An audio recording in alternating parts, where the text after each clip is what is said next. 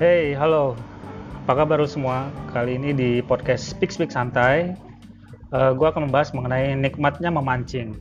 Nah, episode ini udah hadir narasumber gue yang bisa berbagi pengalaman atau sharing mengenai dunia permancingan. Narasumber ini udah sangat gue kenal banget dari dulu gitu.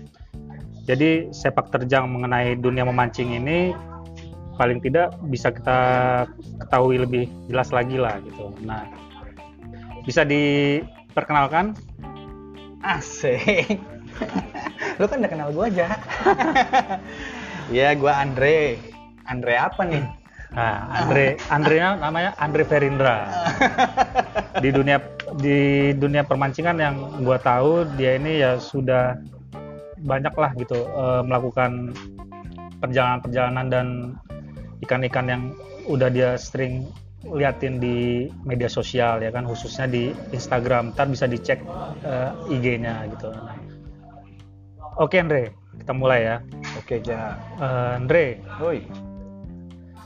Gue sebagai orang awam nih terkadang punya opini gitu mengenai kok bisa ada ya orang bisa hobi memancing gitu, karena yang gue tahu nih gitu kan, memancing itu kayak yang diam aja gitu kan, menunggu strike gitu atau umpan yang dimakan oleh ikan gitu kan.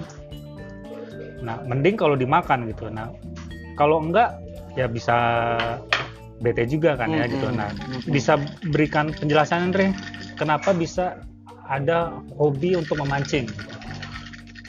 Kenapa ada hobi? Kenapa kok bisa ini enak nih memancing gitu, awal mulanya gitu? Gue mancing dari kecil aja ya, gue emang suka ikan ya, gue suka gitu hewan air yang namanya ikan.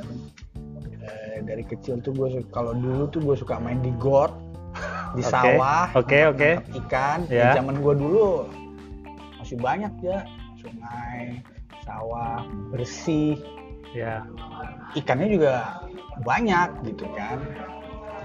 Nah, awalnya ya sama, dulu tuh gue mancingnya masih yang tradisional ya, pakai umpan hidup. Oke. Umpan hidup tuh kayak cacing. Oke. Pakai ulat pisang. Mm-hmm. Nah, kesininya nggak lepas dari kemajuan teknologi juga ya. Jadi ternyata memancing itu umpannya juga, ternyata memancing itu umpannya juga butuh yang tepat kan. Oke. Makin kesini sesuai dengan kemajuan dan teknologi, pengetahuan orang makin nambah. Target ternyata bisa ditarget, ikan apa yang kita mau dapat itu bisa ditarget dengan kita tahu umpannya apa. Oke, berarti butuh pengetahuan tambahan lagi kan Andre untuk itu dia maksud gue ya. Nah, bisa dikatakan ini sebenarnya hobi ini sekaligus rekreasi kok menurut gue gitu. Jadi dengan Andre pergi kemana gitu kan, memandangi alam di luar sana segala macam, menikmati gitu-gitu, itu hobi yang menurut gua jadinya bisa kayak stress releasing gitu, bukan sih? Iya, tapi mancing ya. Iya. Untuk sampai ini mancing ikan ya, bukan mancing keributan ya. Mancing keributan asli. Untuk sampai itu ikan itu gue ngelewatin proses banyak banget ternyata gitu, dan itu yang bikin gue seru gitu. Itu yang gue rasain, gue seru banget ternyata gitu kan. Misalkan nih ya, kalau zaman dulu gue masih tradisional, gue mau target gue ikan emas nih ya kan? Berarti main di tawar nih Mas ya, air tawar ya? Iya, zaman gue kecil gitu. Siap. Ya. Target gue misalkan ikan emas nih ya, ikan emas makannya apa? Dia makannya cacing. Dia makannya ubi, dia makannya jagung atau apa gitu ya. Ternyata ubi itu ya? Mau. Oke. Ketemulah tuh kan. Kalau ubi dibikinin kan, tapi susah tuh nyantolin ubi ke kail ya. Pecah-pecah tuh kan. Iya benar. oh direbus dulu. Oh oke. Okay. Ya kan direbus dulu. Terus ketemulah yang namanya pelet, ya. Iya. Ya kan dicampurin lah tuh, ya kan. Tapi kok ikan mas tuh makannya di dasar. Kan kalau misalkan cuman benang sama kail doang gitu kan, dicantolin ubi itu tadi, ngambang-ngambang kan di atas. Targetnya ikannya adanya di dasar. Dasar, oke. Okay. Oh, tambahin pemberat. Oke, okay, oke. Okay. Iya nggak? Pakai. Mulailah ketemu timah, pasangin timah. Di kailnya itu? Di benangnya. Oh, oke, okay, oke. Okay. Di senarnya. Dijarakin lah, ya kira-kira. Ya zaman itu kira-kira aja lah. Secangkal dari kail gitu kan supaya dia ada di dasar gitu kan. Mulailah pikirin benangnya yang kayak gimana, reelnya yang kayak reel itu kerekannya tuh buat ngegulung. Oh oke okay, oke. Okay. Ya, kan? Ya rolling untuk ngerolling ya. Ya, okay, ya kan okay. Reel. Pikirin lah jorannya yang enak gimana ya pakainya, ya kan. Dah. Udah ketemu tuh, ya kan semua udah set up semua, lempar, ternyata dapet. Ya. Dapet ikan itu, wow seneng banget kan? Iya. Ya kan, mancing itu mulu, ikan mas mulu, bosen dong. Pasti. Ya nggak? Pasti ada pengen challenge lain lagi gitu kan ya? Ikan, kalau ikan itu pakai apa ya? Ikan misalkan gue ternyata targetnya pengen ikan masih di kolam nih ya. Mujair misalnya. Lele. Oh, lele. Gitu, okay. Atau mujair gitu kan. Pakai apa ya? Ikan itu ikannya apa? Makannya apa ya? Gitu kan. Mulai dia cari tahu lagi kan. Oke. Ya kan. Itu nyari taunya dari mana? Dari saat itu kan ya, saat ya, itu internet ada teman-teman, teman-teman, dari buset om asapnya om.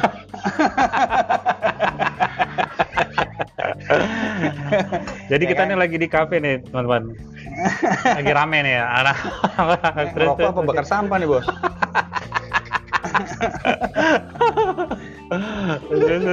Oke. Mulai deh ya informasi dari saat itu sih, kalau itu dari informasi dari pertemanan. Berarti ya tanya kanan kiri lah ya. Udah saat itu sih masih stop and go aja ya. Gue masih kadang-kadang mancing, kadang-kadang enggak. Kalau lagi gilanya ya bisa tiap minggu gitu kan. Oke. Okay. Zaman sekolah SD SMP terus tuh sampai SMA gitu kan. Sampai akhirnya gue ketemu yang namanya lure. Apa itu? Lure itu adalah umpan tiruan. Oke. Okay. Dan dia dispesifikasikan untuk targetnya adalah ikan-ikan predator. Oke. Wah, gue lihat kan. Itu bisa dimakan? Apanya nih? Ikan predator itu? Bisa banget dong. Ya, okay. Hampir rata-rata ikan yang enak untuk dimakan tuh ikan predator ya. Oke. Karena dia makan daging kan? Oh iya. Ya kan, yang ikan-ikan yang protein tinggi itu malah ikan predator gitu kan. Nah, gue ketemu yang namanya lure. Oke. Mundur lagi, waktu zaman gue mancing masih tradisional, itu kan modelnya nunggu tuh karena pakai umpan ubi, cacing, pelampungin gitu kan, pakai pelampung gitu kan. Nah, iya benar. Diem bengong jorok gitu kan. Ya kan? 1 jam, 2 jam nggak dimakan, cari tempat lain lagi, lemparin lagi, jorok lagi gitu kan. Kadang-kadang nggak dapet apa-apa. Ketika gue ketemu lur, mindset gue berubah secara total. Siap. Ini yang namanya hunting ternyata. Dengan lur ini, gue jadi kayak semacam punya peluru gitu. Oke. Ya kan, peluru ini tinggal gue sasarin target gue kemana. Tapi spesial buat ikan predator gitu kan. Jadi misalkan gue ke sungai nih, gue mau ngetrip nih. Ya. Target gue ikan kakap putih misalkan, baramundi. Namanya baramundi ya? Latinnya baramundi, kita biasanya sebut tuh kakap putih. Kakap putih. Dia tuh predator. Dengan knowledge yang gue punya gitu ya, baca literatur tentang ikan itu, dia hidupnya di mana, nongkrongnya suka di mana. Spot mana yang dia seringnya gitu ya. dietnya dia apa, ya kan, makanannya apa-apa aja gitu kan. Jadi gue pergi ke sungai. Lure itu bentuknya ikan-ikanan ya. Yang namanya lure itu, umpan tiruan itu ada macam-macam sih, nggak mesti bentuk. Tapi itu bisa dimakan sama ikan pastinya ya, atau berbau atau apa? Si lure itu? Dia tuh bentuknya, katakan ini kita bicara spesifik masalah mau nangkep, mau mancing ikan predator, jenisnya spesiesnya ikan predator, jenisnya kakap putih. Oke. Dia makannya ikan, dia makannya kodok, dia makannya yang bergerak di air deh, makhluk-makhluk kecil yang bergerak di air. Berarti dia terpancing karena gerakannya itu. Nah, teknologi lure ini menirukan, memimik hewan-hewan kecil yang ada di environment itu, misalnya itu gitu kan. Saat ini katakanlah gue pakai lure yang namanya minnow. Minnow itu bentuknya seperti ikan-ikan, anak ikan. Macam-macam tuh aja, ada panjangnya 10 cm, ada yang panjangnya 12 cm, ada yang panjangnya 15 cm, tergantung target gede ikan yang mau gue target. Mau diambil. Dia itu, lure itu nggak bisa cuma dilempar dan diem aja kita nunggu gitu, nggak. Berarti ada triknya dong? Nah, dia butuh skill untuk memainkan si umpan mainan ini. Kita harus bisa benar-benar menirukan, katakan kalau minnow ini adalah seolah-olah ikan kecil, kita harus bisa menirukan ikan kecil yang sedang berenang. Berarti itu kita yang gerakin? Iya, kita yang gerakin. Apa bedanya kalau misalkan ikan betulan yang dipakai, Andre? Ikan betulan? Yang dipakai. Jadi memang ikan benar gitu. Dia kan bergerak secara alami tuh. Nah, jatuhnya kok bengong lagi kan? Hanya diem aja kan? Biarin aja tuh ikan yang bergerak gitu kan? Nah, gue sebenarnya hasilnya orangnya hiperaktif ya. Nggak bisa diem banget. Ya kan? Lo tau gue lah. Nggak bisa diem, nggak bisa bengong gue. Ada aja yang harus gue kerjain. Nah, dengan adanya lure ini, gue ketika memancing tuh aktif. Gue harus gerakin itu. Imajinasiin, misalkan di bawah pohon itu, gue imajinasiin ini ada, ini kita posisinya di sungai, di pinggir sungai, di ujung sana kira-kira jarak 20 meter di seberang sungai itu ada pohon jatuh ke air, yang pohon tumbang gitu. Gue imajinasiin ini rumah ikan nih, di bawah ada ikan predator nih lagi nunggu ikan-ikan kecil nih. Gue lempar deh di situ umpan gue gerakin. Di minnow ini kadang-kadang ada yang pakai suara aja, dia taruh bulet di dalam. Jadi kalau ketika digerakin tuh jadi memancing minat ikan predator untuk datang ya. Nah, perlu diketahui juga ikan-ikan predator itu sometimes dia teritorial. Jadi dia makan nggak hanya karena lapar. Dia makan karena ada makhluk lain yang masuk wilayah dia. Oke. Nah, kita ganggu tuh dengan lure itu. Kita lempar ke wilayah dia, kita gerakin, kercek. Tiba-tiba dihajar dari bawah dia. Dan itulah saatnya kita, dan di situ gua nggak bisa bilang sama lu, nggak bisa bayangkan ke lu apa yang gua rasakan. Adrenalin gue tuh pecah banget. Disitulah ya. Disitulah sensasinya. Setelah tahapan yang panjang, ya, gue siapin. Gue mau nangkep ikan ini.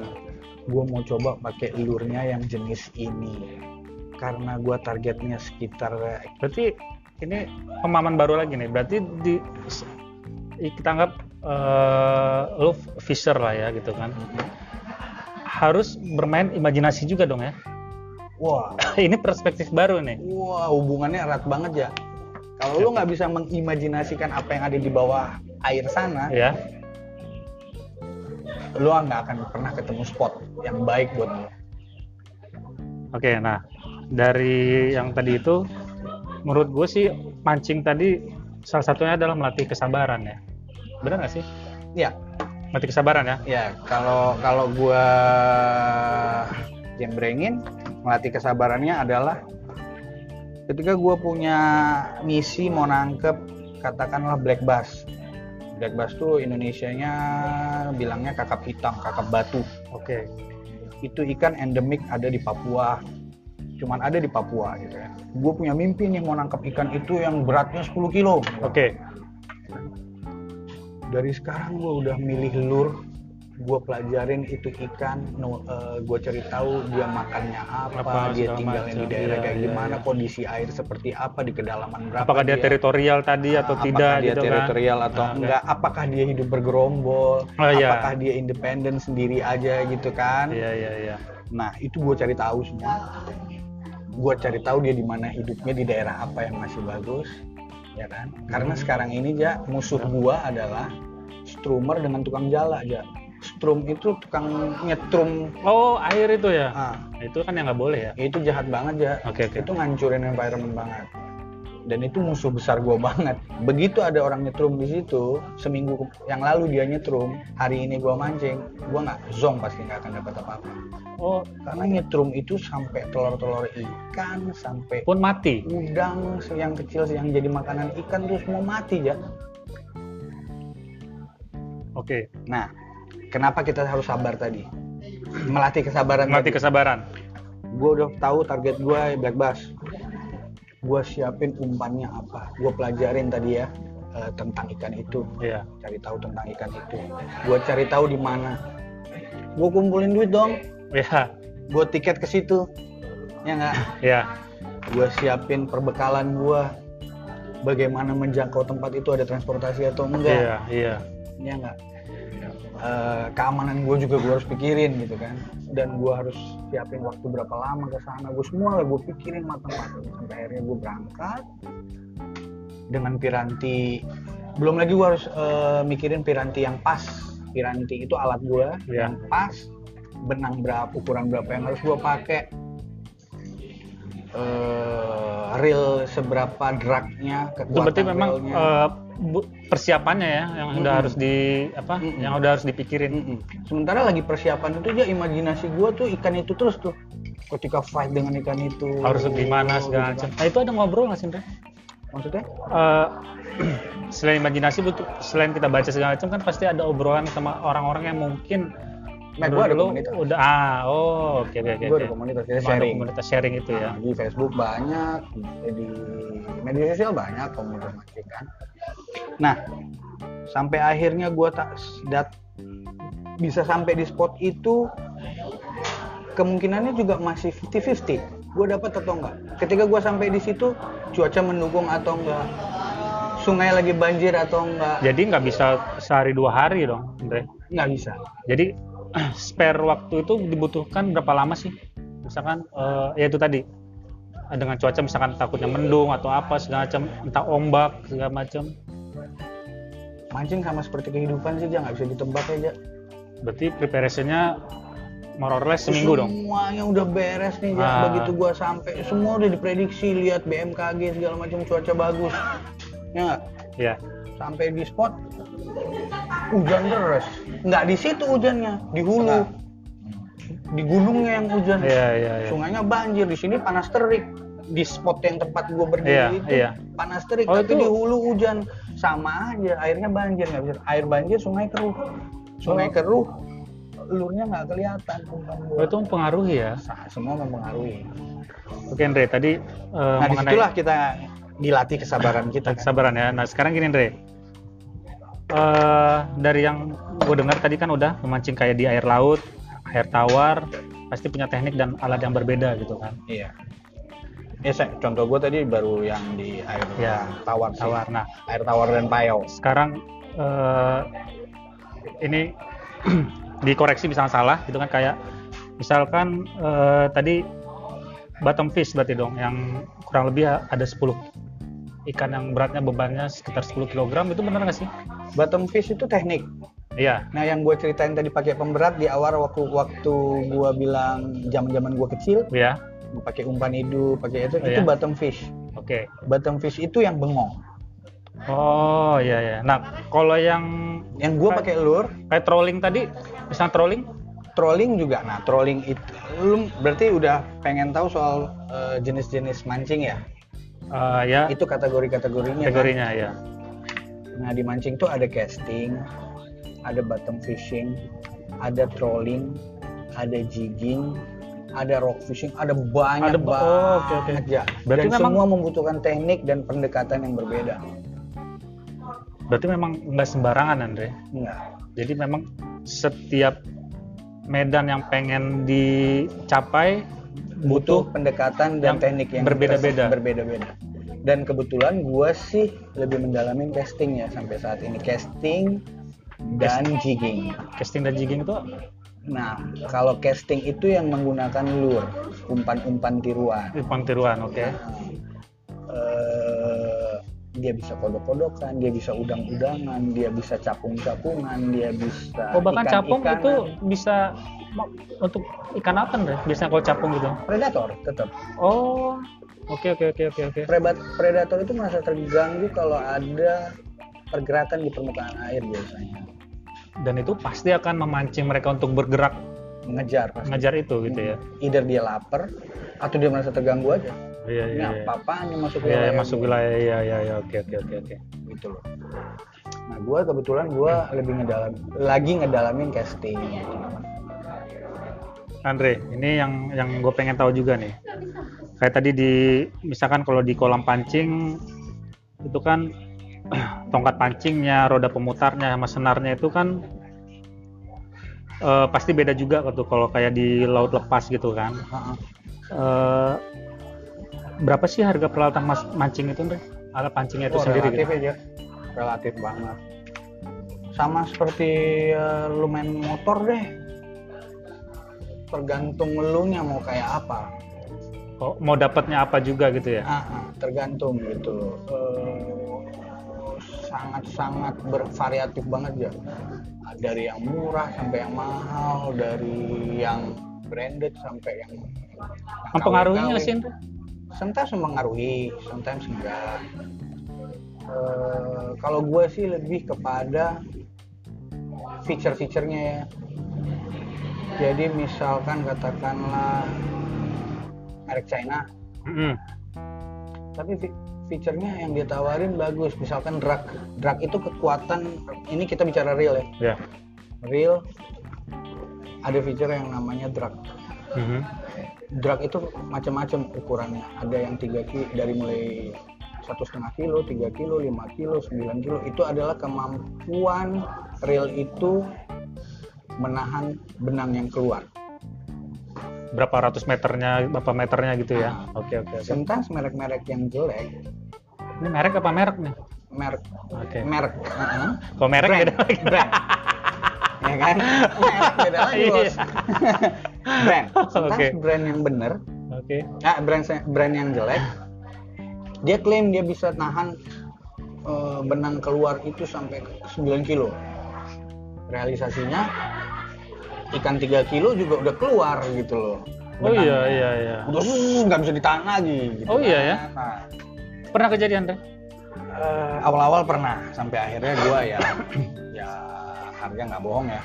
Oh iya. Gitu kan. Tapi produk-produk Cina sekarang ya ada juga sih yang bagus. Ada bagus ya. Biasa brand apa sih Andre yang paling lu percaya banget? Boleh gue sebut? Nggak masalah. Yang nggak masalah. Gue sih paling, dan buatan apa itu yang sejauh ini yang gue masih trust ya. Shimano sih, Jepang. Itu brand untuk reel ya? Iya. Gue untuk reel kebetulan semuanya reel gue Shimano sih. Made in Japan. Oh, itu udah tapi Shimano sekarang nggak melulu Jepang sih, ada yang dia buatan Malaysia juga. Tapi itu udah yang ya lu percaya terhadap produk itu ya? Belum pernah ngecewain gue sih. Siap. Kalau gue mau nanya nih, Ray. Udah pernah kemana aja, Andre? Soalnya gue pernah, ya mau dalam mancing ini, soalnya gue pernah dengar lu sampai ke negeri Cina gitu. Oh iya. Nah itu bisa ceritain kan, Andre? Iya, jadi waktu itu gini ceritanya.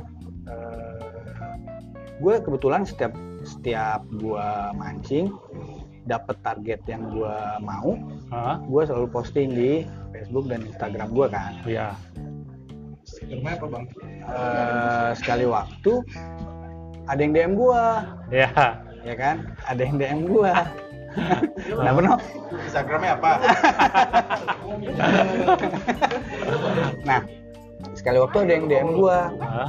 Dari Singapura. Dia tanya, "Wah, ikan lu gede banget tuh." Ya kan? Dapat di mana lu? Ya kan? Akhirnya gua ngobrol-ngobrol sama dia gini. Terus saling sharing segala macam ya. Wah, asik banget gini-gini dia tanya. With the strangers. Pirantinya apa lu kan?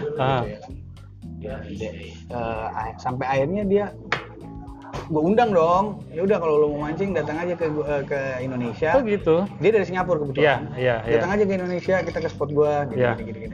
Oke. Lu juga kalau ada waktu datang aja ke sini. Di gua ada ikan predator kayak peacock bass, ada saratoga, ada arwana segala macam. Kalau lo ada waktu datang aja kita mancing bareng. Nah, kebetulan gua emang waktu itu lagi ada sering kerjaan ke Singapura kan, gua kesana, gua temuin lah dia, hampirin dia, benar kita mancing bareng gitu kan, dapet lah gua ikan. Itu berarti waktu pas ke Singapura udah bawa peralatan mancing? Kebetulan gua belinya di sana waktu itu. Luar biasa. Dan dia memang waktu itu dia yang ngubungin gua ini, dia adalah endorser dari brand tertentu. Oke. Iya kan? Nah, berarti akhirnya, dia profesional ya? Dia udah profesional saat itu. Kan? Nah, sampai akhirnya hubungan gue deket lah sama dia, ya kan? Ya selang berapa bulan lah, kali setahun ya, lebih lah bulan setahunan gitulah ya. Dia kontak gue lagi, Andre ada kompetisi nih. Di Cina. Lu berminat nggak ikut? Ya. Tapi mereka harus bawa brand. Lu mau nggak join dengan kita? Lu bawa bendera brand kita. Kita bergabung sebagai tim Southeast Asia. Lu bawa bendera negara lu, gua bawa bendera negara gua. Tapi kita di bawah satu brand. Yeah. Kita kompetisi di China. Di China. Okay. Semua akomodasi dari negara China, semua ditanggung China, lu cuma bawa badan sama berarti, alat doang. Didaftarin ke negara Cina dan mereka lah yang membiayai kalian gitu. Oh, luar biasa. Semuanya, lu cuma bawa badan sama alat doang, dan lu dari Indonesia juga nggak usah bawa alat dari Singapura aja. Dari brand yang dari tadi. Brand yang gua akan bawakan. Iya. Oh siap, gua bilang gitu kan. Ya kan, langsung gua jadi apa kan? Siap, gua bilang gitu kan. Oke. Berapa hari bos? Gua bilang gitu kan. Ya kurang lebih 8 hari lah, seminggu lebih katanya gitu kan. Karena perjalanannya juga jauh gitu kan. Lu ke Singapura dulu. Nanti pokoknya di email deh dari China-nya.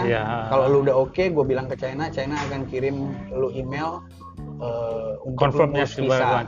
Dan semua deh hitungnya kebutuhan teknis yang dibutuhin lah. Ya udah, akhirnya dia email. Ya udah, gue berangkat, gue ke Singapura, kita ketemu di Singapura, prepare segala macam, berangkat ke China, ya kan? Nah di China itu ternyata seluruh dunia tuh, ya kan? Kompetisi itu ternyata jadi di China itu benar-benar fishing itu udah jadi industri gitu. Ada satu kalau kita bilang kayak Danau Toba lah ya katakannya, ada satu perkampungan gitu dan itu industrinya fishing, urusannya cuma mancing aja di daerah itu. Danau itu tertutup, hanya dibuka setahun sekali. Di danau itu ada hotel bintang 5. Orang kampungnya itu semua hidup dari bisnis mancing. Ya di situ ada penjualan alat pancing yang bikin dari situ. Ikan-ikan yang dijual di restoran-restoran dari danau itu, gitu kan. Tapi itu hanya dibuka setahun sekali. Begitu masuk tuh aja ada patung-patung dewa-dewa mancing. Gitu. Jadi pemerintahnya udah memang memfokuskan daerah itu adalah pariwisata mancing, ya kan? Dengan adanya turnamen kelas China Open yang dibikin di situ tuh diharapkan itu bisa mengembangkan pariwisata daerah mereka itu. Danaunya segede Danau Toba aja, lebih kecil lah, cuman modelnya kayak gitu. Iya. Berarti memang sudah industri ya di tempat itu ya? Iya. Dan itu gede banget ternyata kan, gue juga waktu pertama ini kan udah 4 kali ya gue ikut ya. Oh iya? Waktu pertama itu gue takut juga gitu ya. Iya. Mancing nih industri. Ternyata ada industri yang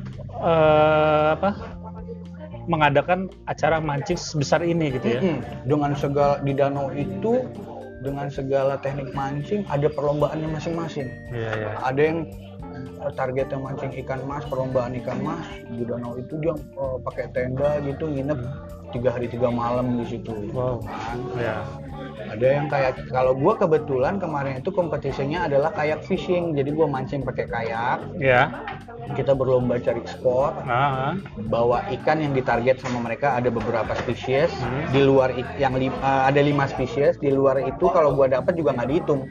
Yang penting 5 spesies ini yang gua harus bawa yang balik. Dapetin ya. Kompetisinya 2 hari pakai kayak. Itu diikutin. Berarti ada panitianya enggak?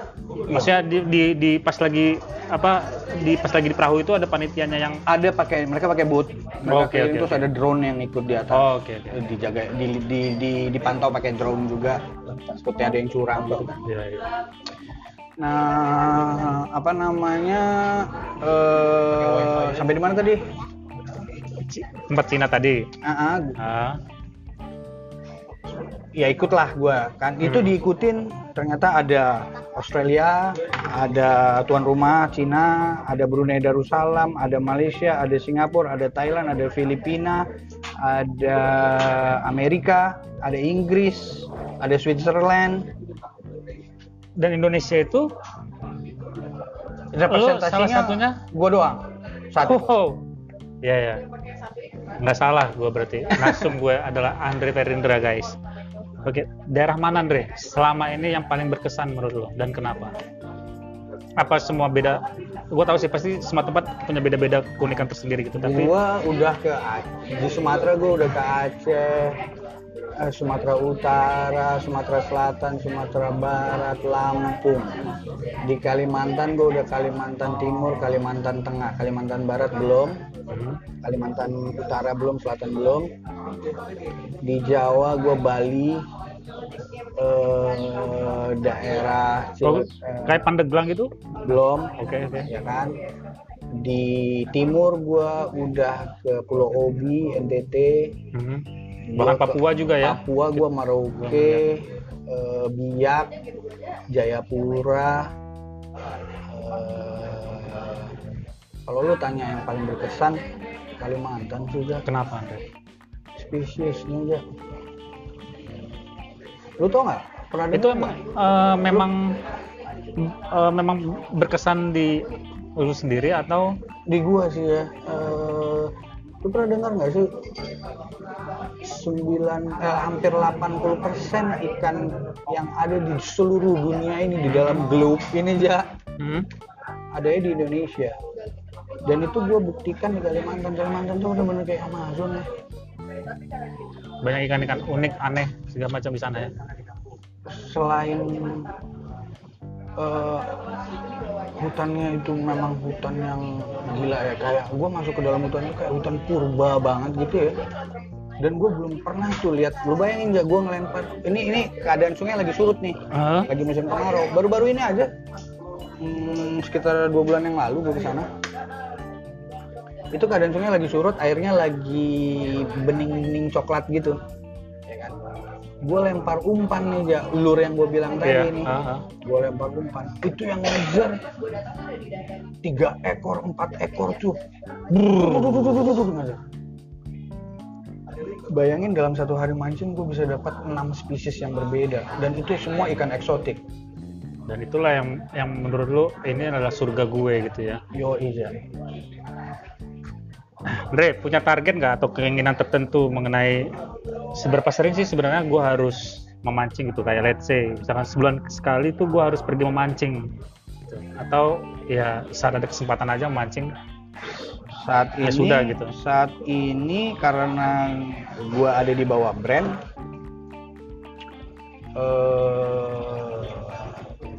gue harus memancing sejak dalam sebulan tuh harus ada gue ngetrip gitu kan, karena gue harus kasih report ke brand gue bahwa lure yang gue bawa ini emang kepake di spot gitu. Dan ya sesering mungkin sih kalau lu tanya gitu ya. So, gue pengennya sih sesering mungkin gitu kan. Oke, Andre, pertanyaan lagi nih yang gue sebenarnya nggak tahu, tapi mungkin lu bisa jelasin. Kayak ada ikan yang udah terpancing gitu kan, terus diangkat, difoto, terus itu dilepas lagi. Oh ya. Nah itu kenapa? Adil, karek. Dan itu dilepas lagi gitu. Alasannya kenapa Andre itu? Iya. Itu mungkin pertanyaan mendasar gitu ya bagi kita yang awam. Gitu. Iya iya. Itu ada namanya catch and release. Catch and release. Oke. Nah jadi sebenarnya aja itu tuh awalnya di Amerika sih catch and release itu. Nah. Karena di sana gue bilang tadi di Amerika juga mancing udah jadi industri gitu ya. Pasti. Ya kan. Dan itu kompetisi mereka tuh setiap bulan gitu. Ya kan. Udah jadi industri. Nah mereka jaga environment mereka. Iya, oke. Ya kan. Mereka jaga keberadaan ikan mereka itu harus tetap ada untuk mereka tetap harus bisa melaksanakan kompetisi. Berarti kompetisi tidak, itu industri ya. Ya berarti tidak merusak ekosistem lah ya dalam artian. Gua akan sampai ke sana. Kompetisi itu industri ya. Di dalam, dengan adanya kompetisi semua merek berlomba berpacu mengusung merek mereka, brand-brand mereka di situ, gitu kan? Semua brand-brand itu nggak ada artinya kalau danau atau lingkungan kita rusak, sungai, laut, nggak ada ikannya lagi, brand-brand itu collapse semua aja, nggak ada gunanya gitu. That's why dinamakanlah catch and release. Nah, dengan adanya pemikiran itu tadi, toh mereka bukan mancing buat konsumsi. Oke. Ya kan? Mereka butuh sensasinya saja. Paham, oh. Ya kan? Dan itu sempat jadi perdebatan juga tuh di Amerika aja. Karena kalau cuma mancing digituin doang, lu nyiksa hewan katanya. Akhirnya IGFA melaksanakan, kalau nggak salah gue ya, nama asosiasi mancing di Amerika tuh IGFA melaksanakan riset. Mereka sampai pada kesimpulan bahwa ikan tidak memiliki rasa sakit. Terbukti dengan setelah dipancing, jarak 10 menit mereka udah berburu lagi tuh ikan. Oh, oke. Gitu loh. Tapi tetap catch and release itu juga butuh knowledge. Cara lu memegang ikan itu ketika dapat, cara lu melepas hooknya. Jadi tidak sembarangan. Nggak sembarangan juga. Karena dan berapa lama di darat gitu kan ya. Satu catatan penting, dengan kita mancing menggunakan lure jarang terjadi ya. Ada, cuman jarang terjadi. Umpan itu masuk ke dalam tenggorokan tuh jarang ya. Oh, oke. Jadi cuman di bibir. Berarti masih ya. Istilahnya masih di mut lah ya. Belum, karena dia begitu nyamber langsung ke cantol gitu kan. Jadi belum sempat ditelan gitu. Nah, ketika itu dilepaskan, mereka kemungkinan selamatnya masih 99% bisa selamat. Ya, agak-agak robek-robek ya. Oh, itu baru lagi. Nah, jadi sebenarnya pemahaman tentang catch and release itu diterapkan untuk menjaga ekosistem. Nah Andre, ada nggak ikan yang boleh dimakan atau tidak boleh dimakan bukan karena dilindungin, tapi karena memang ikan itu nggak bisa dimakan gitu, dalam artian beracun mungkin beracun atau memang bukan untuk dikonsumsi. Banyak ya. Dan itu pernah ditangkap oleh lo. Nah itu terutama di laut ya. Oke. Gua kan tadi bilang gua lagi ngedalamin casting dan jigging. Jigging itu kita sebenarnya mancing di kedalaman laut, mancing dasar tapi menggunakan metal aja. Jadi kalau gue bisa bayangin ke lo, umpannya itu bentuknya metal sebesar korek gas tokai nih, yeah. Ya kan, bentuknya lempengan gitu. Oh, oke. Itu ketika kita cemplungin ke dalam air. Dia akan melambai-lambai itu sampai akhirnya jatuh ke dasar. Nah kita tekniknya adalah pull, pull, let it down, pull, let it down lagi. Itu untuk memancing ikan supaya pergerakannya ada pergerakan gitu kan. Kita melakukan teknik gitu gitu kan. Jadi umpannya naik terus jatuh lagi, kemilau-kemilau tuh. Iya. Nah, disitulah dimakan ikan. Nah, ikan melihat kemilau itu, Andre? Iya. Oke. Dia pikir itu anak-anak ikan kecil. Oh, oke. Nah, ketika gua mancing itu di karang ada yang namanya ikan Napoleon ya. Ikan Napoleon itu bukan ikan Napoleon, sorry. Lion apa gitu ya? Yeah. Lion apa bentuknya berduri-duri gitu. Itu nggak boleh dimakan. Bahkan kita lion apa? Bulu lion apa gitu namanya? Bulu singa. Bulu singa bukan? Yang itu beracun. Itu kan kalau itu kan tumbuhan laut. Oh iya. Ini ikan, dia ikan. Ya. Ini dia bentuknya ikan. Okay. Cuman durinya banyak banget. Ya. Nah, itu juga kalau kena durinya juga bisa demam loh. Nggak boleh dipegang tuh. Nah, itu juga katanya beracun, nggak boleh dimakan. Itu berarti ikan buntal juga nggak boleh dimakan. Oh iya. Gua. Itu terambil hanya untuk ya diambil aja gitu, tapi ntar dilepas lagi atau biasanya sih itu dijadikan ikan hias ya. Oh, itu ikan laut kan? Iya. Berarti bukan untuk dikonsumsi ya. Oke, Andre. Pertanyaan terakhir nih. Ada nggak sih pesan-pesan khusus bagi seorang pemula di dunia pemancingan ini? Atau justru lo mau mengajak pemula-pemula ini untuk ikut join bergabung saat lo pergi memancing? Kalau pesan gue sih ya. Mancing fun banget sih men, gue cinta banget mancing. Dengan mancing gue bisa melepaskan semua kepenatan gue, pikiran-pikiran gue yang bikin gue puyeng gitu ya. Sebagai meditasi relax stress releasing ya. Karena di situ ada gue bisa mengaplikasikan skill gue, berimajinasi, gue bisa jalan-jalan, traveling. Ya. Nah, pesan gue sih memancing ya memancing aja. Apapun itu kita harus butuh knowledge kan. Ya, dan ini ya tetap menjaga alam ya. Nah, itu dia. Dengan adanya knowledge itu kita jadi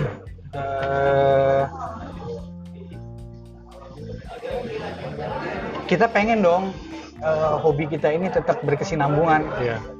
Dengan adanya itu kita jadi tahu bersikap seperti apa supaya untuk menjaga hobi kita ini tetap berjalan. Ya, pesan gue jaga alam sih Jaya. Jaga alam, oke. Apapun caranya. Gue sepakat mengenai itu. Oke. Thank you Andre. Okay. Udah mau di diskusi podcast Speak Speak Santai ini.